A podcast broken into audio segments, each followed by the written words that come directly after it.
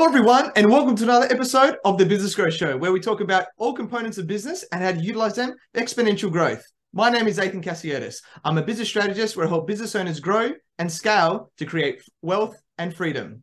And today, I have an awesome guest. He's an entrepreneur, speaker, musician, thrill seeker, and one of a kind finance consultant on a mission to shake the industry up as the director and principal advisor of Fenton Financial. He does this by empowering business owners with the skills, knowledge, and capabilities to take their personal and business finances by the balls. And he has six postgraduate qualifications, including a Master of Applied Finance, along with 20 plus years working in the financial markets. And he's won multiple awards and been featured in many publications. And he's raised over 1 billion USD in investment funds. And he's helped thousands of clients around the world with business, finance, and wealth management. And he makes wealth simple for business owners and professionals. Welcome, Andy Fenton, and thank you for being on my show.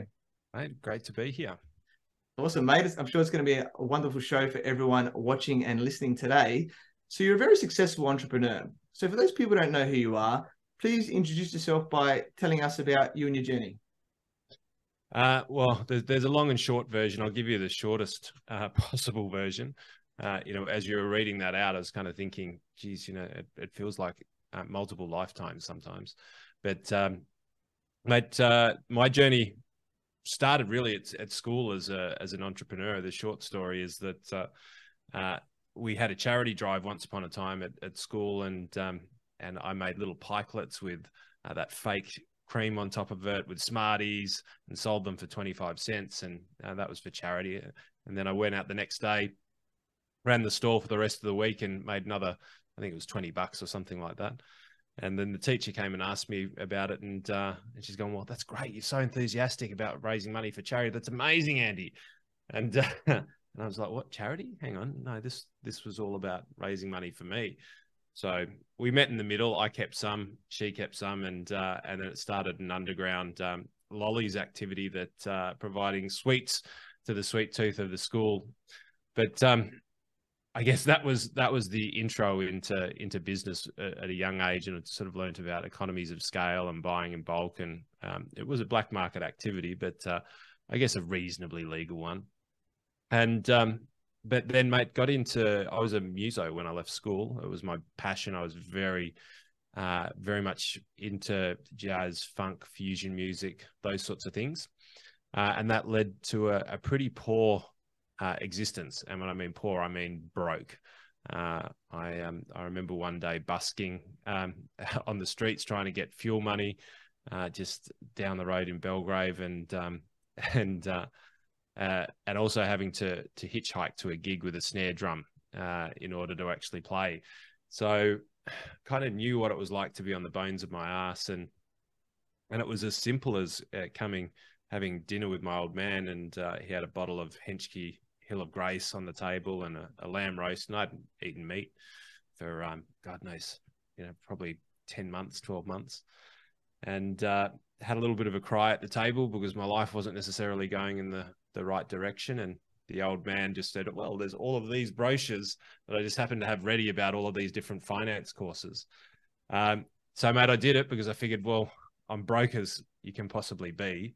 Uh, I've really given it a red hot dip but um, jazz music is not that popular in Australia, or certainly wasn't back then.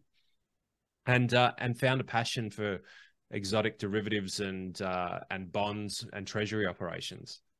Uh, so very quickly jumped into study, and and I never stopped studying.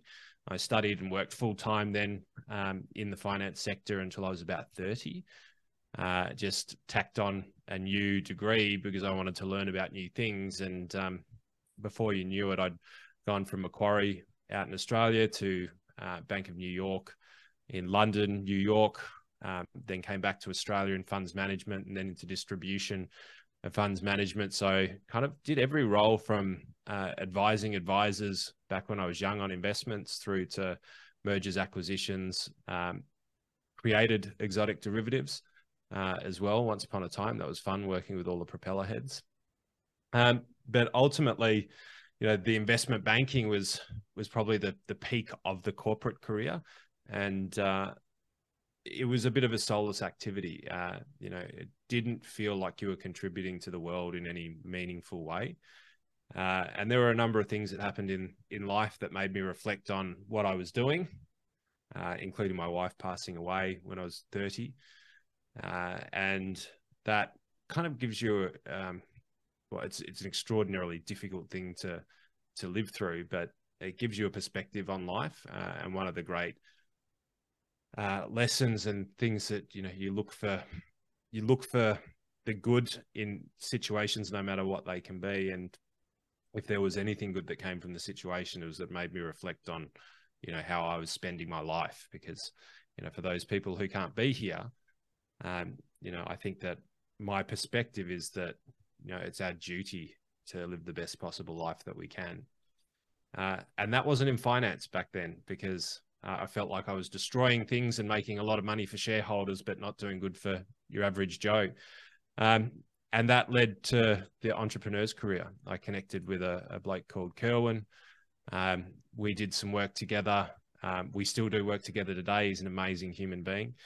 Um, taught me a lot about business at a, at the small business scale, and um, I started up a kite surfing tour company. Then had a marketing company, um, then got back into finance, but helping small to medium business owners with the knowledge that I'd kind of gained at the, the very highest levels. Um, and I became quite passionate about helping small to medium business owners because, uh, well, you're one, I'm one. Uh, I thought it would be easy in comparison to you know the investment banking and funds management game. Um, it's fucking not.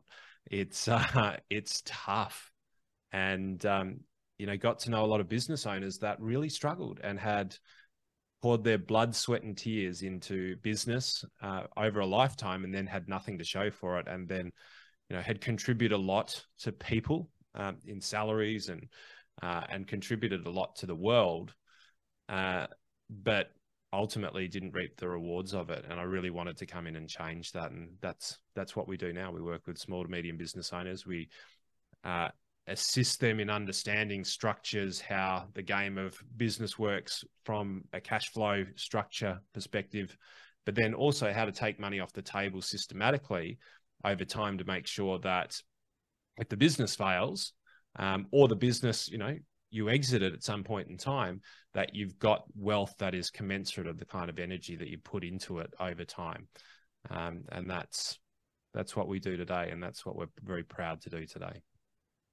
Yeah, awesome, mate. What a story. Um, extremely powerful from those uh, interesting, humble beginnings to uh, what you've done, and uh, also make testament to yourself to to where you are and what you're still creating to this day. And um, you know, firstly, I'd like to ask. You mentioned about. Um, if I'd known you were going to ask the question, I probably would have tried to find one of the old hippie photos, mate. I used to have hair down to here, and it was peroxide blondes because somebody decided to dye it when we'd had a few drinks and I couldn't afford to to to do anything about it. so it was normal color to here, and then peroxide blondes are there. It was uh yeah, I was a very very different. I think I've been a few different people over the times of my life. Yeah, uh, I've been there as well, Andy. I think when I was 18 years old, we went through a craze where um, we had hairdressers as friends and we all grew our hair. We had straighteners, like, you know, GHD straighteners, we having different colors in them. And so I had a fringe and everything like that. Um, I've lost a bit of that, as you can tell now, but um, fun times while it lasted as well.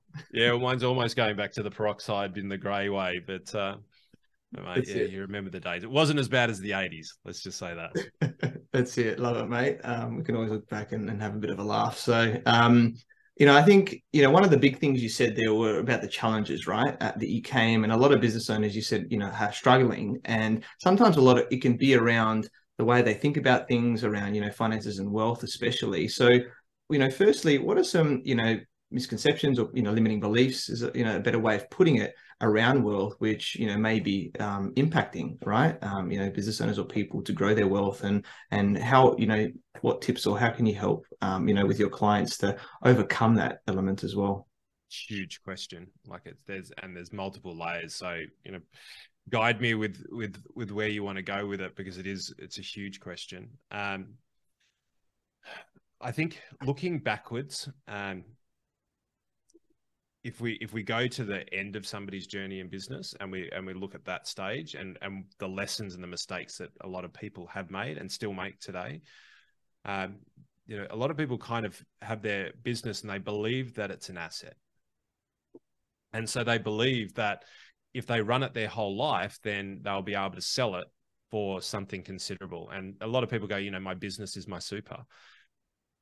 Bullshit. It's an absolute flawed belief. Um, it's not. Uh, and if it is, you know, if it's going to be your super, then I think it's important for people to understand the statistics.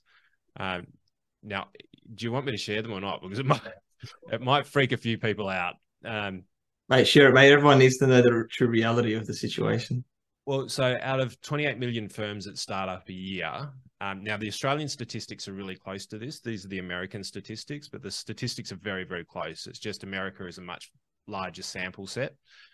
Um, but the the percentages are still pretty much there. So out of 28 million firms in the US every single year, um, there's only 4% of those firms that actually make it over a million dollars. Right. Now, 0.4% of them make it over 10, uh, 10 million. Um, and then the, the numbers get very, very scarce, you know, uh, above, above about 20. So if you're a betting person, they're not the kind of odds that you want right? You're not going to go to a racetrack and drop a thousand dollars on that unless you've got multiple thousands of dollars to lose that day at the racetrack uh, on those kind of odds, or unless you're drunk, uh, I guess. But um, but ultimately, like they're not good odds, and so business owners kind of need to understand first that business is a challenging sport. It's a brutal sport. It's a blood sport. Um, it takes no prisoners, and nobody gives a shit about you, unfortunately. Um, but you have to give a shit about everybody around you. So it's tough. I guess that's kind of my my, my rub.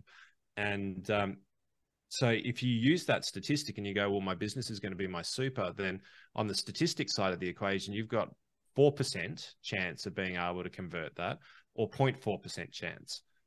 Uh, so statistically, not a smart investment, if that makes sense. And I'm I love the numbers. And everyone says, no, that's not me. Um, but the statistics don't lie, right? Now, if people are listening to this, then they're more likely to be part of the 4% and the 0.4%. Uh, because the other reality is that very few business owners actually spend time on education. Uh, and it's so critically important because ultimately, in business, and I think Jocko Willink said it best everything's your fault. Like you don't get to pass the buck to anyone. If the ATO comes knocking, you can't say, "Oh, my bookkeeper messed it up. Sorry." Um, no, the ATO go, "I don't care. Like, give me the money." Um, and you know, employees, if you don't have enough money to pay them in the in the bank account at the end of the month, do you think that they're going to go, "Oh no, don't worry about it. Just make it up next month"? No, like the buck stops with you ultimately. So, you know, understanding that you know you're ultimately responsible for everything in the game it means that you need to educate yourself and you need to one of the, the biggest limiting factors that business owners face um, and i kind of laugh but i don't laugh at people. It's just it's sort of comical in in a way but it's also quite sad uh, is that business owners quite often you know, succeed by luck because they've got a great product or they're just determined and they're just you know they wade through seas of shit and mud and come out the other side still smiling. And uh, and then have their friends go geez it would be nice to be in your position. And you're kind of like do you know what i've just been through in the last month? Um, and they have no idea on their metrics and their numbers. Uh, and they, they say and more often than not you've probably heard it yourself i'm just not a numbers person and you got to be like a hundred percent. You got to know your numbers in business. Like you need to know your cash flow. You need to know your tax. You need to forecast. You need to educate yourself so that you can protect yourself against bookkeepers, accountants, and you know advisors out there because they're there to help you. But quite often, if you've got an accountant, an advisor, a mortgage broker, then they may take you in different directions with different strategies because if they're not communicating with each other, they're expecting you to manage and master your strategy. And if you don't know how to do that, then it can be a very, very fast path to not having any money and, and taking some people down with you along the way. Because the other thing in business is that we can, we can, you know, really hurt people on the way through. Uh, so business owners, no matter who you are, if you want to succeed in it, you got to start to learn to love your numbers. And uh, and then ultimately once you understand the numbers then it's a conversation about well how do you grow scale and how do you then take money off the table and turn that money into assets and wealth for you personally so that you don't end up with a business that's earning revenue that you can't sell but you can't or you don't have the energy to manage anymore? Does that make sense? It's a big yeah. question so it's a big answer Definitely, mate. It was a very powerful answer, and I love the way you, yeah, frame that. And uh, you're right; it's so powerful. And um, this is for the the right brain people, especially, which are not necessarily the logical people. You, you got to learn it, uh, and you can. And I'll just add that my, you know, I'm more left brain with the numbers. My wife isn't, but I, I, you know, taught my wife how to learn the numbers, and now she loves them to an extent, knows them enough, well enough to help her, you know, within a business. So anyone can do it. Um, you know, I'll just confirm that. 100%. Like it, it's it's basic math right? It's really basic. It's add and subtract. Uh, it's just the sequence and order that this happens. And the challenge is, and I, I actually think that it's an epigenetic um, coding. Uh, and for those who don't understand epigenetics, the, the quick uh, framing around it is that a woman is born with all of the eggs that she will ever produce in her lifetime. And so those eggs are stored with the DNA of her mother because she was in her mother's womb as those eggs were being, you know, developed within the body. So we also understand that within DNA and within the cells, there's actually coding, and that coding uh, and that neural tissue actually brings down past experiences, brings down um, past thoughts, traits, habits, um, so on and so forth. Now, there's different schools of thoughts on on this as well, and probably have some people going that's garbage, and some people going it's 100% right. Choose whatever you want to believe, uh, but look at your family and, and see how consistent people turn out to be what they say they never will.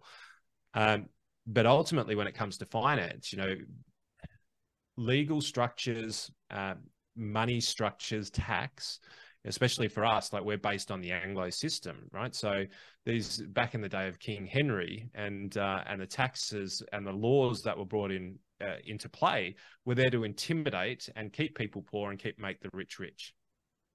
Um, and they were they were specifically designed to be complex enough and uh, so that only a few people really understood them. And so then, if you look at that that lineage of knowledge over over time, numbers are scary. Tax is scary because what happens when you don't pay your taxes? Well, you get your head cut off. Um, now that sort of coding, and, and I'm I'm being profound for for effect, but there's a lot of truth to it right? And some people who'll be listening to this will already be feeling it, and I'm like, oh my god, that feels exactly like that. Now, whenever the tax bill comes around, it feels like I've had my head chopped off. Um, but we have that that coding in us, which means that we're already pre-wired to be scared of it, pre-wired to to to potentially move away from it and believe that it's complex. Um, but it's actually not. Like legal documents now are written in plain English. If you can read a book, then you can read your trust deed, right? Um, and if it's not, get a different one, like literally plain English. Go to Cleardocs, have a look at it. One of the first things that it says is written in plain English so people can understand it. So if you've got a trust deed that says, you know, our for out thou or whatever, and it looks like a Shakespearean playwright, get a different one. Like get something that you can understand and then spend the time to read it. Like it's not a Dan Brown novel, right? It's not. But just take the chance and take the time to read the documents that you have so that you you know you understand the rules by which you're playing. Uh, but most business owners stick their head in the sand. And so from an accounting perspective then we've got all of this jargon. But ultimately if you can just condense it down and simplify how we think about it as far as you know money in money out money left over that has taxable portions you know, person's pay, part of it is what they get, part of it is what we pay tax on, part of it is super. You know, um, liabilities. So it's about reframing, you know, the context and not leaving accounting meetings going, I have no idea what fucking happened. And most, like, I reckon 80% of the people listening, if not 100%, when if I ask the question, have you left a meeting with your accountant and you've thought, I have absolutely no idea what happened, but I just didn't want to sound like an idiot? well, you're an idiot for for not asking further questions because ultimately that's what you got to understand in order to master the business game and you do and if you think that somebody else is going to come and save you you're wrong it's just not going to happen you've got yeah. to do the work yeah, I love that, Andy. And um, you know, just to get people from my perspective, right? Like I've done an MBA, so I've I've got a bit more a knowledge around that time. And when I go in to see my accountant, I actually have my strategy in mind, saying, "Hey, I'm thinking about doing A, B, C, D, E. What are your thoughts around that?" I'm preempting this, and I'm asking additional questions to understand more about the accounting process. And the more questions I ask, the more my knowledge gets bigger. So it's a very high level conversation when I go into those. So that's the lens that I'd be recommending, like what Andy's saying, is be curious, like ask more questions so you understand it. And especially like you mentioned there, Andy, about the, the structures, right? Because I think financial structures is a big one for people. You know, we've got, you know, sole traders, a lot of risk in that to companies to trust, right? And then you've got um, other areas, not just for business structures, but then you know structures for for wealth creation, um, you know, as well with with our family. So, um, do you want to just touch on a bit about structures because you touched on it a little bit there, more about some tips or things that people should know and think about or look into so that they structure um, their business and their investments, you know, better correctly. Yeah, another massive question. I mean, any of these questions we could spend a couple of hours on, um, and and sort of do. But uh, just to go back to the accounting one, there's a, there's a much simpler question that you can ask the accountant when you don't understand something, and it's simply why is that? And just keep just keep going. Why is that? Why is that? Why is that? Until you get to a level of understanding. Uh, because a lot of people who are probably watching this don't have an MBA. Like I do have multiple masters, but but I'm dyslexic as well, um, and it takes it took me a huge amount of time to get through that. When it goes in, it goes in but I'm not naturally um, intellectual type of a personality. It, it, was, you know, hard fought. I just happened to love certain parts of it, uh, which helped me, you know, focus. Um, but just asking the question why is is super super powerful, and just don't leave until you understand it. And and if you don't, go to somebody else, find a new accountant, find a new bookkeeper who can communicate with you. Because the other thing is, like, did you marry the first person that you ever dated? No. No. How many of you on this call um, or in this podcast, uh, you know, married the first accountant that you dated, um, or the first advisor? Right. It's it's we should find the right fit because ultimately this is going to be a marriage for a, long time. Anyway, I'll get off that soapbox uh, and onto a different one. Uh, structures, huge question. Um, and we kind of could go anywhere with regards to it. I think most people really need to understand again their structures, which means read the deed and read the constitution. Uh, it's not fun. It's not scintillating reading, but you know what? It's the rule book by which you play the game. Uh, I think that for most people, uh, once they get over, once they know that their business trajectory is going to be uh, is going to be growing in a, in the right direction, then at bare minimum you should be operating as a company. Uh, if you don't, if you operate as a sole trader uh, or as you know as a partnership as sole traders, then it's like you're naked out in the middle of the the Amazon, right? Like everything can kill you and will wipe you out. Uh, you're just way too exposed, uh, and it's a really dangerous game to play. Not just for you, but for for your team. Because here's the thing: is as people, and I know that everyone likes to think that they're a unique flower, um, but you're not in this game. Everybody is exactly the same. And as far as people are concerned, we're structures. Like if you look at the game that we play, uh, and those people who dive down the you know the constitutional conspiracy theories and stuff like that will be going, I know what you're talking about. I'm not actually talking about that, but it's kind of in line with it. But we are a structure. We we can sue we can be sued and we can pay tax. Um, and that's the right that we get as a structure. So, me, Andy Fenton, I am like a, a, a financial structure. I am like a company, right? I have attributes of a, of a financial structure. And that's how we operate. So, you know, we're not unique flowers. We are uh, we are structures. So we can be sued, we can sue, and we can pay tax. That's the benefit that we get through being a structure. So the way that we can protect ourselves is by putting a wrapper over the top of us. Sorry, mate, give me two secs. Well, good, mate. Do what you got to do. Just went nuts on my computer. um, so as as structures, as structures go, you know, you've got companies, you've got trusts, you've got trading trusts, and with business, the best advice that I can give somebody when it comes to structures is start with the end in mind. So even if the destination at the end is significantly different to to what you thought it was at the beginning, if you start with the journey in mind, you will most likely put yourself into a better structure. Uh, and what I mean by that is, you know, if you don't have a family right now, but you will likely have a family into the future, and that's something that's on the cards, then you may want to think about not just having a company, so a proprietary limited company to trade out of. You might want to think of getting the trust to own the shares of that company straight away right? Mostly because you want to then protect uh, or add a further layer of protection for your family, for your future family. Hell, if you have kids that are going to start to get through to their adult years, then there's distributions that you can potentially make. If you've got the Brady bunch, then it's even more um, it's even more beneficial to have you know the structure in place because you can minimize your tax further. Um, if you want to get into the specifics of it, we can get quite specific here. I think the biggest challenge when it comes to structures is your average accountant doesn't understand them well. Uh, your average lawyer doesn't understand how to implement them into business. And it's probably one of the most tricky things to navigate when you're starting out in business.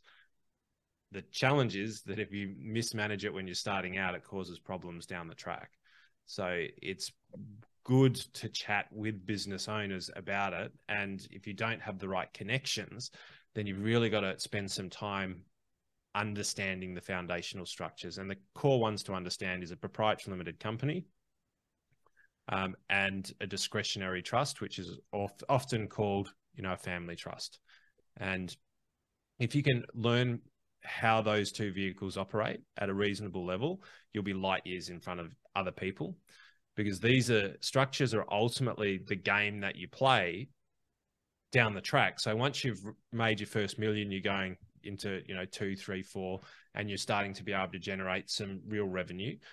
And for most businesses, you know, once it's a hard slog to a million bucks, right? It's a hard slog, and unless you've got a business that has very low overheads, uh, right? Most businesses EBIT, so your your net profit, so income minus the expenses to produce the product, minus the expenses to keep the lights on and the rent and the salaries paid, once you take all that into consideration, you know, a, a 20 to 30% uh, net profit is very, very good, right? So on a million dollars, that's, you know, 300,000. Now you've got to leave a hundred thousand of that in the business. So if you're earning a million dollars, then potentially you could take 200,000 off the table, right? But if you want to scale, you've got to keep reinvesting. So to get to a million is quite challenging. And there's for most businesses, there's not a lot left over. You reach the economy of scale around a million, two million, depending on the business, right? Um, but once you start to generate those types of um, incomes, you need to be able to funnel them through structures to minimize your tax. And we call it the game of 30. And so at any point in time, if you're paying more than 30% tax in a single entity, being yourself, right? And at the moment, 180,000 works out to be about 30% tax. So if you, yes, you'll be paying 42 and a half, uh, sorry, 42% on, uh, on the top range.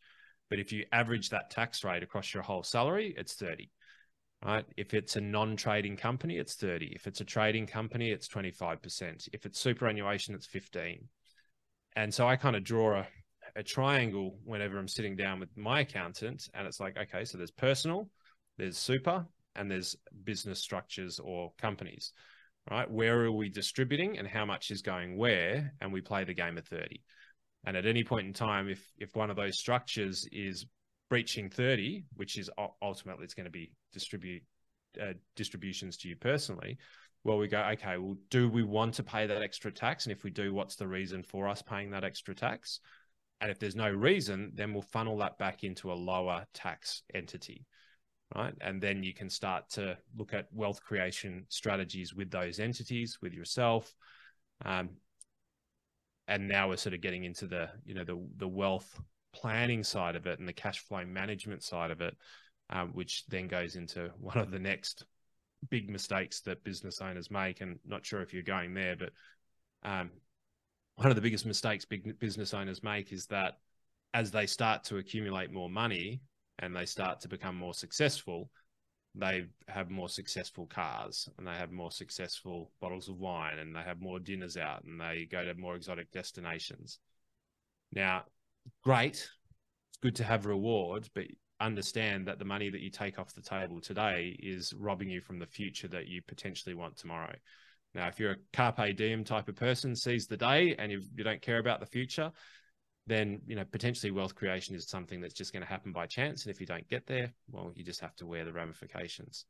But um, ultimately you know when people start to play this game it's wise to systematically take it off the table and even if it's like well half the dinners and the other half goes into investment but i'm kind of banging on a different drum. Yeah. Awesome mate. Uh, that was really powerful um, on what you shared there on the structures. So excuse me and I think, um, yeah, speak to find the right people that understand this, as Andy said, and, and speak to other people, and and then um, get them organized so you can do that. I love that. Um, let's let's go a little bit more specifically about business here because I know you got a lot of knowledge around this area. So, if you're looking at a business, um, how do you determine like the financial health of the business? And if we get a bit more specific, what are some of the key metrics that you choose to make sure that you know that business is being successful and and driving you know uh, that wealth strategy? Uh you meaning from a consulting perspective? So uh, coming in and saying okay you know how healthy is the business? Say I'm coming to you and I'm looking at your business, or are you just saying if I'm looking at profit and losses in isolation of the conversation? Yeah, I would say a little bit of both. Going into the business first, which then then goes into the the bigger aspect later. Right. Well, the first is the conversation with the person.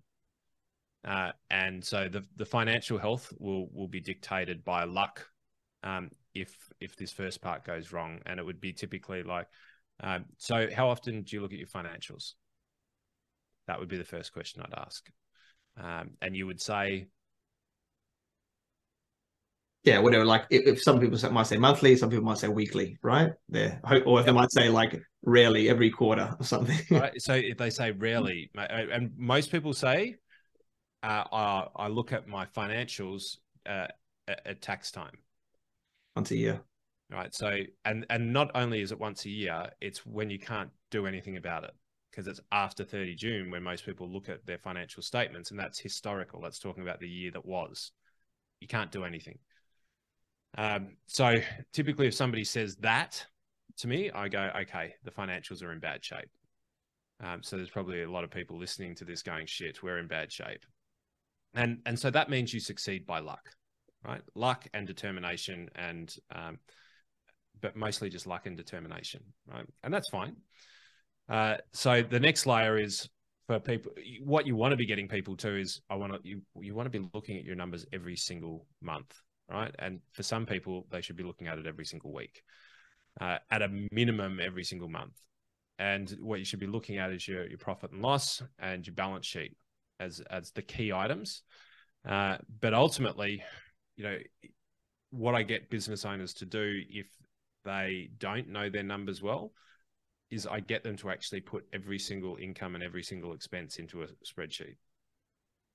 And this is the best way to learn how the game operates. A few different reasons behind it uh, is firstly, you feel every expense. So when you're going through your statements, and I've done it many times myself, whenever our business gets a little bit out of whack for whatever reason, I'm like, oh, okay, it just doesn't feel right. I, the I should I feel like we should be we should be more profitable than what we are. I'll always go back and for three months I'll literally do it every single expense, which is a nightmare. It's not fun.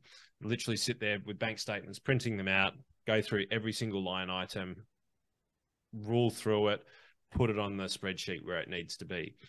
Typically, when we do that, we end up cutting our expenses by about 20% because we find shit in there that shouldn't be there and it's just it's a direct debit that's been there for and it's just been there forever and a day of a software that you don't use or whatever the case may be. But then you actually feel every expense. And that's kind of important because in a you know in a society now where gosh we don't even have to tap these things anymore. Like we we don't even have to tap these cards anymore. Um, we can tap our watches. So our relationship with money is is very very different. Like it used to be you know you'd somebody would come along and go all right so how much do you need? All right and you'd count through your your cash and you'd hand it over and you'd hand over one of these you'd hand over a 50 and then somebody would give you back this. And immediately by the different color the different size of the notes you you understand the concept of exchange right? And that's why i always keep money in my wallet is is not because it really ever gets spent but it's kind of like a reminder to me about the value of of what we're you know tapping away. Um so our relationship with the transaction is more distant than ever because we just go bang bang on our watch tap go. Most people well i watch it all the time mate. People don't even look at the receipts. It's like and like watch this. At a, at a petrol station or just anywhere at the tennis or at the cricket or at the football you watch. People just go bang don't even look and go. Now they could have been charged for four more drinks than than they bought they could have been charged for an extra pie whatever the case may be. That's our relationship with money now. Like that's whereas previously you'd hand over a 50 you'd get your change back and you'd quickly count it. You remember that? Yeah. You get it back, you'd look at the coins in your hand and you do quick math on on what was left. So understanding that we've got this very tap and go transactional kind of mindset to money these days um, means that feeling the transactions as a business owner is, is really important because you then start to go, well, is this expense necessary? Um, but it also teaches you how a profit and loss works, right? Because you go through that and you you enter in all of your income. It's like, yeah, the income's in. Then you put your costs of goods in. It's like, ooh. Then you put your expenses in. You're like, oh. And then you, you you're looking at the bottom and you're going, well, hang on. At the bottom of this, it says, you know, uh, ten thousand dollars. There's only two thousand dollars in my bank account. What like what's the difference? And that teaches you the relationship of the profit and loss to the balance sheet. Um, and so that's where we look to understand where a business is actually traveling. You've got to make sure that the numbers are right going in. And so doing that at least helps you know that the numbers are right and gives you a feel for where the business sits. And ultimately, whether you're a bookkeeper or an accountant are actually doing a reasonable job and not fudging the numbers. And I don't mean intentionally, I mean just unintentionally through, you know, poor management. Um, so looking at the the profit and loss, and typically with businesses, I want to see minimum of eight percent EBIT or more, and then we ask the question: Well, what are you drawing from your business personally? What are you living on? And it's another big question that most business owners can't can cannot answer. And it's like, well, well, I just tap it and go. Yeah, I know you do, but how much does it cost for you to live? And most people don't know that right? And because what they don't do is they don't take money systematically off the table for themselves as a wage. Now, when I say wage, I don't necessarily mean it has to be a salary that is registered as a salary. It could be drawings, it could be um, distributions, it could be dividends. Right. But systematically taking money off the table every single week so that your lifestyle exists within the amount that you give it and I, have got a, an expression that is money is a gas, or money's like a gas. It expands to f- fill the room that it's given, right? And and it's typical. You do this, I, and I, I, I do it with me, and I, I it happens all the time, right? I've one account, and it just siphons off X amount of dollars per week, right? And it's only small. It's like fifty dollars. Right now, that's that sort of cash account, and I can do whatever the hell I want with it. And I forget about it because I don't spend a lot of money, and it just and it goes, and then I'll look at it, I go, oh my God, there's like $500 in there. Do you know what happens to it? It vanishes. Yeah. Like overnight, it's just gone. And I'll look at it a couple of weeks later, like, Jesus, that just disappeared. Where did it go? And it's on nothing. Like it's really on nothing. Um, so it tells us a little bit about our psychology to to seeing these things. So paying yourself a, a reasonable wage is so critically important because at least it defines how much you need to live. Uh, and then helps you to operate within that within that bounds. It puts some container around that gas. So it means that you're confining it you're putting some boundaries around it and money loves structure and boundaries. And uh, so once you start doing that then you stop robbing from the business. So it's a long-winded way of saying the next area of the balance sheet, uh, sorry, the profit and loss that I look for, which is actually on the balance sheet, is then directors' drawings. Uh, so drawings are the things that when you go and use your work credit card and you tap it at Vue de Monde, or you go to the Opera House that's in the background there, or you buy a ticket on the Queen Mary and go for a, a pleasure cruise, that money is not uh, a tax deduction. So that you're spending the company's money, and later on, the accountants will figure out how much tax you need to pay on that. Um, and that is really crucial mistake that business owners make because then you play this game that snowballs and it's a game of catch up because more money as you become more successful, more trips, more tapping of the card, which means that you're spending more, your lifestyle becomes more grand as far as the money that you, you spend on it. And you're constantly paying catch up on the tax that you have already realized in the in the year that you've spent it, but you don't pay it until the following year. So building some boundaries that's the second area I'll look. So I go on the profit and loss. Where's your salary? Where's your wage? Where's the the money that you take off the table uh, first for your lifestyle? And if that doesn't exist, that tells me that the health of the the business is potentially shaky, right? And they're going to be playing this game of catch up. Uh, and typically, I go, "What car did you drive when you started the business? Okay, how much money were you making when you started the business? What car do you drive now?" Uh, and that the answer to that question, nine times out of 10, tells me their relationship with money. Yeah. Awesome, mate. I love that. Very powerful um, instinct, you know, and how to review those. That was, uh, I'm sure everybody hopefully has noted that and, you know, written notes because what Andy just shared with us was was really powerful about your understanding of money and, and the differences between the profit and loss and the balance sheet and and um, yeah, how you can grow the business. I love that, mate. And it's been a it's been a very value packed session um, today. Um, it's been really powerful. And um, as we're wrapping up today, I'd love to ask you just um, what's one key piece of advice would you like to give to all of the entrepreneurs watching and listening today? Oh, one. It might be hard just to pick one, right? Um, whatever comes. Play, play the game like everything's your fault right? And understand that the buck stops with you with everything. Uh, and ultimately, that numbers are the lifeblood of your business. Cash flow numbers are the lifeblood of your business, and they're controlled by your profit and loss, your balance sheet, and your cash flow statement, and they operate within your structures. So, if you want to attract more money, learn about your financial statements and structures. It mightn't be the most tasty course that you taste at a restaurant, um, but over a lifetime, that knowledge will will pay dividends far more and and protect you far more than any other piece of advice I can give you. Uh, I know that it's shit because it's like you go and have to you have to go and do the work, and you potentially have to having to learn about stuff that you've got a historical epigenetic coding that that is driving you away from it.